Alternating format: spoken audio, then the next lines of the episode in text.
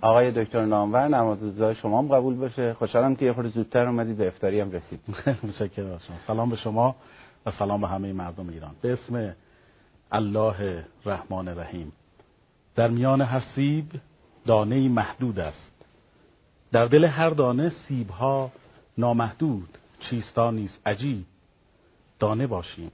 نسیب خیلی خوشحالم که با تغییرات فاحشی در خدمت شما هستیم. خیلی به خاطر مبلا خصوصا های دکتر خیلی ممنونم واقعا. یکی از کارهای خیلی سخت این بعد دکتر نوبت چقدر این عقلانیه؟ تو جامعه که انقدر تاریخ داره فرهنگ داره یکی از چهار حوزه تمدنی در طول تاریخ بوده. بعد اسلام به استراحت داره تاکید می‌کنه در مورد رمالی در مورد فالگیری در مورد پیشگویی.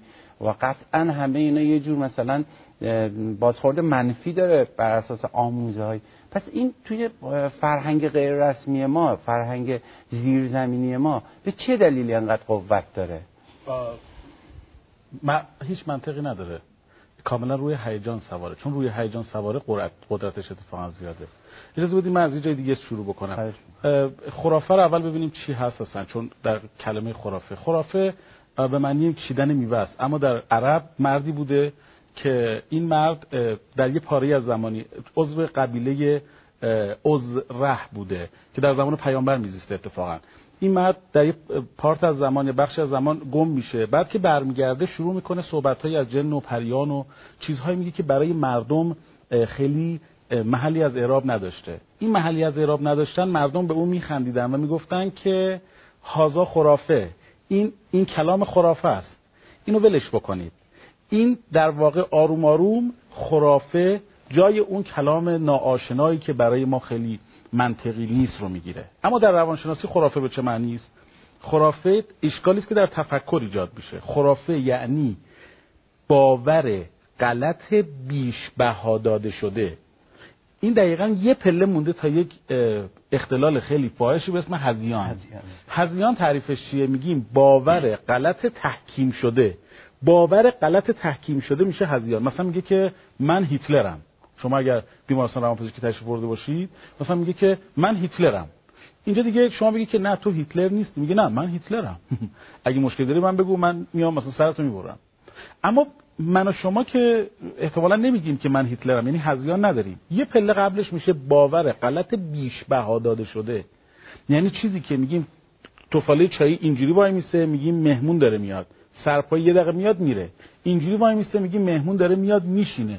کفش کفش اینجوری وای میسته میگیم که بعد خودمون امروز میخندیم به اینا. جناب دکتر به این حرفا میخندیم. اما من می‌خوام اینجوری عرض بکنم که خرافه و باورهای خرافی جاشون امروز عوض شده. شکلشون امروز عوض شده.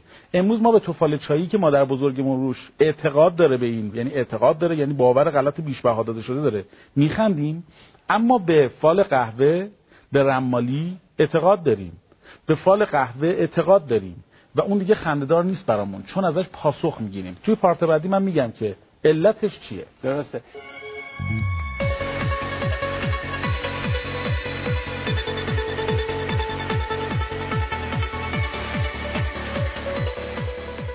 ما دنبال اینیم که بگیم همه آنچه که اسلام و توی ادیان ابراهیمی اومده به ویژه در اسلام و اندیشه های پیامبر اعظم که درود خدا بر او باد همه یک اقلانیتی پشتشه و روانشناسی بهش رسیده.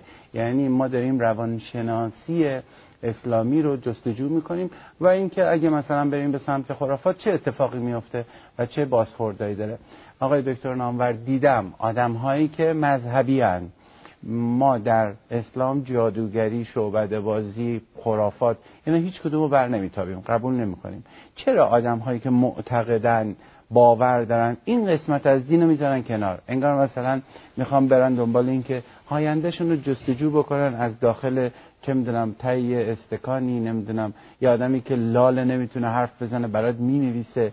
و یه, یه چیزای اینجوری. همش یه حالت غیر طبیعی هم توش هست. چرا اون آدم های معتقد مؤمن که به جهت دینی نباید این کار رو انجام بدن این قسمت دینی می‌ذارن کنار و آیندهشون رو از یه آدم چه می‌دونم پیشگوی اینجوری جستجو می‌کنن.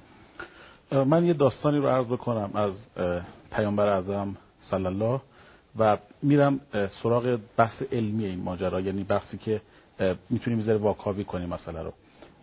ابراهیم تنها پسر پیامبر فوت می‌کنن همون روزی که ابراهیم تنها پسر پیامبر فوت می‌کنه آفتاب می‌گیره. دقیقا. آفتاب می‌گیره. آفتاب که می‌گیره مردم میگن که به خاطر غم عظیم پیامبر آفتاب هم به خاطر این مسئله گرفت. پیامبر سری میره روی منبر و میگه که ای مردم نادان بدونید که این آفتاب و ماه هر دو نشانه های از خداوندن. گرفتن اونها نشانه ها و آیاتی از خداونده. اگر گرفت شما بدونید که باید نماز آیات بخونید و این هیچ ارتباطی به مرگ یا زندگی انسان ها نداره. بعد از اون از منبر میان پایین و همونجا نماز آیات رو با یارانشون در واقع برپا می‌کنن. این وجود داشته. ما از زمان ارسطو داشتیم این مسئله رو. یعنی از زمان ارسطو هم خرافه. خود ارسطو اصلا میگه که تعداد دندونهای مردان از تعداد دندونهای زنا بیشتره. یعنی این باور خرافی از زمان ارسطو بوده است. اما پایش چیه؟ پایش اینه. ما علم رو یه تعریف کوتاهی بکنم من. علم یعنی محسوس کردن هر آنچه نامحسوسه. علم یک وظیفه داره. وظیفه علم نظریه پردازی است. در کنار این وظیفه اصلی علم سه تا ما سه تا وظیفه فرعی برای علم داریم. یک توصیف وقایع. دو پیشبینی وقایع. و سه کنترل.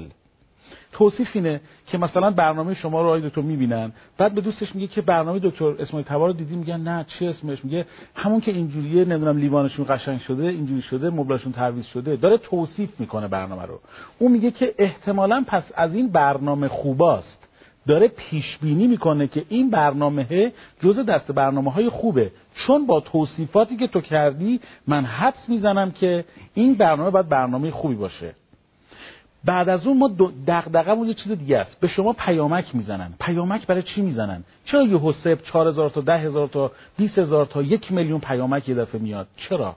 مردم همه مردم دغدغه اصلی پایه اصلی در علم کنترله. انسان دوست داره آسمان ها رو بشکافه دل ذره رو بشکافه. دل ذره رو بشکافه برای که او رو کنترل بکنه. دغدغه کنترل از دیرباز در مورد بشر بوده کنجکاوی. کاری که در خرافه انجام میشه اینه. من هر جایی که فکر می‌کنم کنترل شرایط داره از دستم خارج میشه سعی می‌کنم به هر زنجیری دست بزنم تا بتونم کنترل شرایط رو به دست بیارم. من یه سوالی از شما می‌پرسم جناب اسماعیل تبار. و اونم اینه. دکتر شما بگید. آیا وقتی که من کنترل شرایط رو از اینجا فکر می‌کنم که الان شما بیشتر از من صحبت می‌کنی آیا دکتر اجازه نمیده من صحبت بکنم من چه چیزی برام حادث میشه؟ دکتر گفتن استراب پس شروع می‌کنم به چیکار کردن؟ کنترل شرایط. به شما اخم بکنم به ایشون نگاه نکنم حواسم جور دیگه پرت بکنم و دلم می‌خواد کنترل شرایط رو به دست بگیرم. اگر بتونم کنترل شرایط رو با این اتفاقات به دست بگیرم اوکی. اگر نتونم به هر چیزی چنگ می‌زنم. این به هر چیزی یه بخشش رمالیه باورهای خرافیه هر چیزی که بتونه کنترلی داشته باشه. مذهبی و غیر مذهبی هم نداره.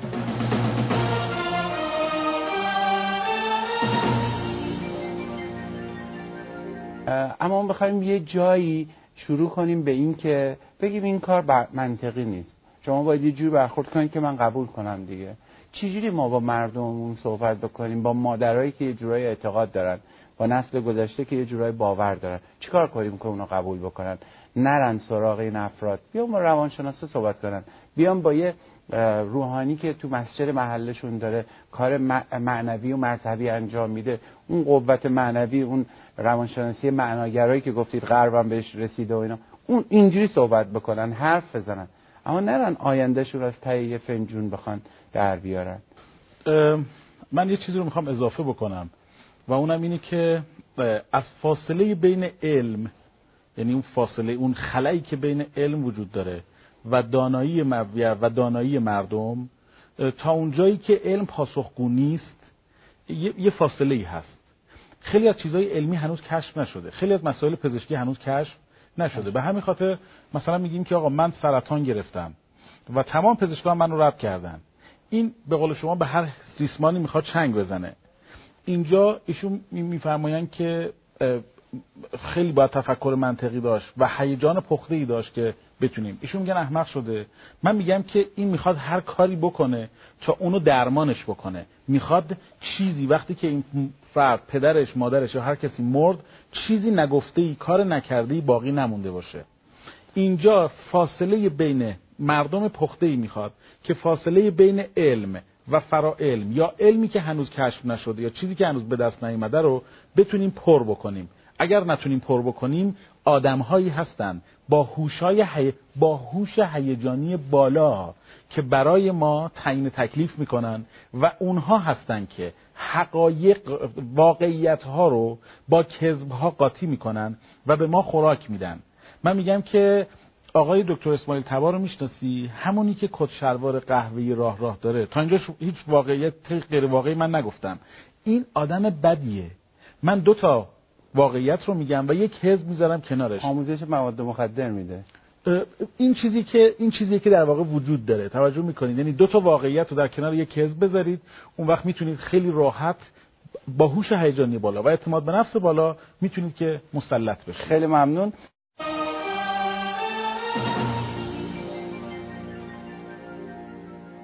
آقای دکتر نامور بفرمایید شده یه تجربه خوراکی خودت داشته باشی؟ مثلا برای چه می‌دونم پی اچ دی برای یه مقطعی یه کاری برای زندگی برای رها شدن از یک نفرینی برای ورشکست بشی رفیق در حقت مثلا ظلم کنه بخوای دعا کنی سحر کنی از این کارا. اتفاق از یه حدی که بزرگتر میشه ناخداگاه اتفاق میفته بر آدم که به یه چیزی به یه, به یه, به یه ریسمانی چنگ می‌زنه. خدا رو شکر من اینجوری نبودم. یعنی نمی‌دونم درسته یا غلطه یا دارم اقراق می‌کنم که آیا من اینجوری بودم یا نبودم. یعنی هر چی الان شما فرمودید من سرچ کردم چیزی رو پیدا نکردم که مثلا یه حرکتی کرده باشم. تشکر کردم از خداوند خودم و از خانوادم تشکر کردم و اینو اعتقاد دارم که هر چه کنی کشت همان بدروی همون چیزی که همیشه من بهش اعتقاد دارم. اما دو تا اتفاق بسیار مهم غیر از اتفاقات که عرض کردم می‌تونه این رو حادث بکنه. یکی تعصبات دوگماتیسم. تعصب نیشه یه حرفی می‌زنه. میگه که ای کاش تمام دانشمندان ما در 60 سالگی میمردن. چون از 60 سالگی یه دوگماتیسم علمی و تفکری اتفاق میفته که فرد میگه که این است و جزی نیست. خیلی وقتا مثلا می‌بینیم که یه فرد بازاری وقتی که 64 5 سال گذر می‌کنه میگه که پدر جان من بهت میگم که با اصفهانیا با مشهدیا با نمی‌دونم کردا ترکا با اینا معامله نکن. بعد میگیم نه من دوستای کرد زیادی داشتم که خیلی هم خوب بودم. میگه نه من می‌دونم یا تو می‌دونی. اینجا باور شروع میشه باورهای خرافی که او تحکیم میشه یه باوری در ذهن خودش. دومین علت مهمی که در باورهای خرافی وجود داره افراط و تفریطه. افراد و تفرید بیش از اندازه این باعث یه تفکر ایدئالیستی میشه. تفکر ایدئالگرایانه بهترین چیزی که برای من ممکن اتفاق بیفته چی می‌تونه باشه؟ وقتی من به یه چیزی اسطوره‌ای نگاه بکنم برای رسیدن به اون اسطوره تمام تلاشم رو می‌کنم. اگر تمام تلاشم جواب نداد اگر تمام تلاش دینیم جواب نداد علمیم جواب نداد هر کاری می‌کنم تا اونو به دستش بیارم. تفکرات افراط و تفریطی می‌تونه ما رو به سمت باورهای خرافی سوق بده و می‌تونه ما رو از مسیر درستمون مسیری که می‌تونیم خیلی علمی می‌تونیم از علمی هم نه چرا علمی بگیم فقط همش؟ مسیر منطقی ذهنیمون عقلانی. آره، عقلانی ذهنیمون دو, دو تا چهار تای ذهنیمون می‌تونه فاصله بده و ما رو می‌تونه از اون دور نگه داره.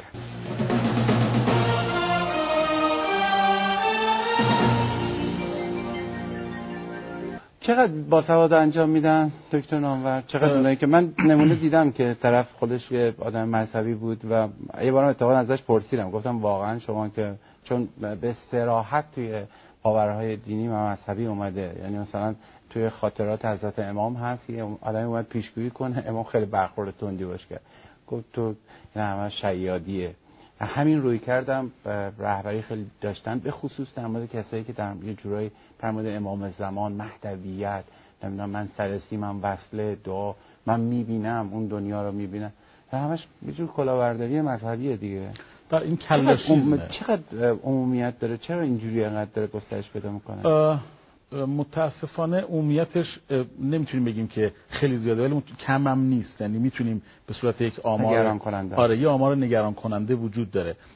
اینجوری بتونیم بگیم که من خیلی عذرخواهی می‌کنم. این ستم دیده است که ستمگر رو می‌سازه ولی ستمگری ذاتا وجود نداره. مظلوم بمیره ظالم از دقیقاً. سوژه ظلم بمیره چیزی که بسیار مهمه اینه که ببخشید دکتر این چیزایی که ما الان دیدیم اینا که ما الان دیدیم بعضیشون خیلی پولای خوبی در میارن. خیلی هم خوب کار می‌کنن. بعضیشون هم دکتر ببخشید خیلی شیک و ترتمیز و مرتبن. اونایی که فال قهوه بله اونا که فال قهوه می‌گیرن خیلی جاشون شیکه. فال ورق می‌گیرن جاشون بسیار شیکه چون با افراد شیکی هم سر کار دارن. از جهل ما سوء استفاده می‌کنن. اونجایی که جهل شروع می‌شود خرافه آغاز می‌شود. ها؟ هر جایی که جهل شروع بشه خرافه هم آغاز میشه. می‌خوام اینو بهتون بگم. چقدر توی یه نفری من نشستم توی جمعی یه خانم یه آقای میاد میگه که شما روانشناسی؟ میگم که بله. میگه که می‌تونی منو بشناسین من یعنی نگاه کنیم آره. ببین.